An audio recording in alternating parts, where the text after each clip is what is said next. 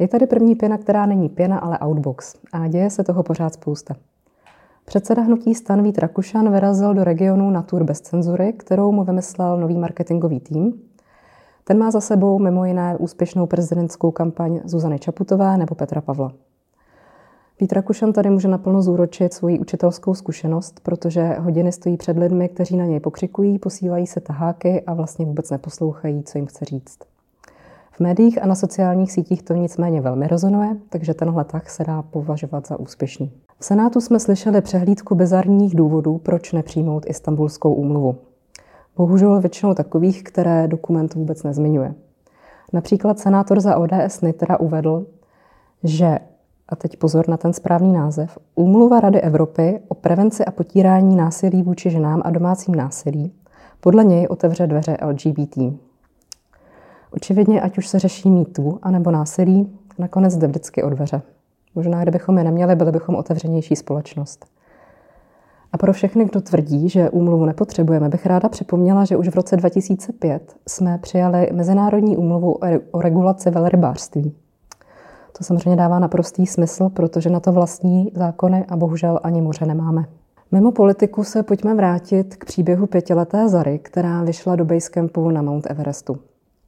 Když jsem psala, že nevím, co si o tom myslet, tak jste mě podezírali, že jenom dělám vlny a mám na to nějaký silný názor, ale nebylo tomu tak. A nicméně po diskuzi s vámi v inboxu a po té, co jsem si přečetla víc článků, se mi nějaký názor udělal. Řekla bych, že asi největší problém ve vnímání toho příběhu způsobil titulek, protože když někdo napíše pětiletá Češka vyšla na Everest, tak si málo kdo představí dítě, které žije v džungli a mluví čínsky. Proto možná i ty reakce byly ve skrze negativní a nejčastěji jste mi psali slova jako eh, ambice rodičů, nezodpovědnost anebo snaha o medializaci. Eh, přiznám se, že to možná byl i můj první dojem, ale když jsem si přečetla víc článků o životním stylu rodiny a celkově fyzické kondici obou sourozenců, tak jsem to vlastně dost přehodnotila, protože se zdá, že ten fyzický výkon eh, nebyl pro Zaru nic extra náročného a možná si to fakt užila jako fajn dobrodružství a čas strávený s rodinou. Ambice rodičů, tak ty tam nepochybně byly. A na druhou stranu, kdo z nás je nemá a kdo je nějakým způsobem vůči vlastním dětem neuplatňuje a nesnaží se je ovlivnit, aby žili podle jeho představ.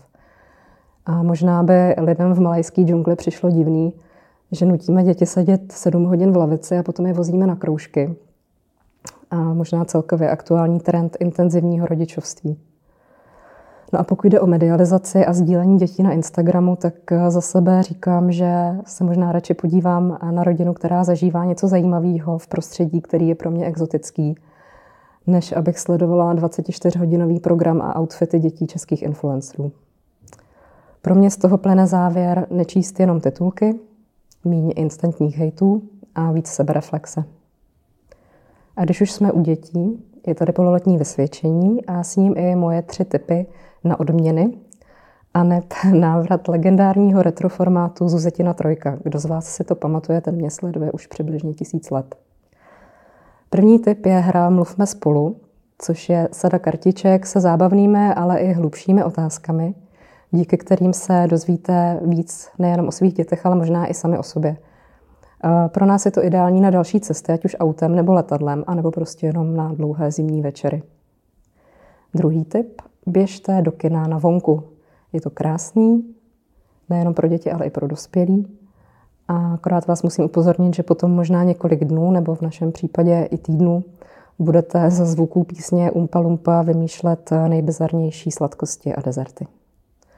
A pokud chcete za vysvědčení odměnit i sebe, tak běžte na nedělní branč. Za nás máme nejradši Hilton v Celnici, kde mají dětský koutek s animátory a programem a all you can eat humra.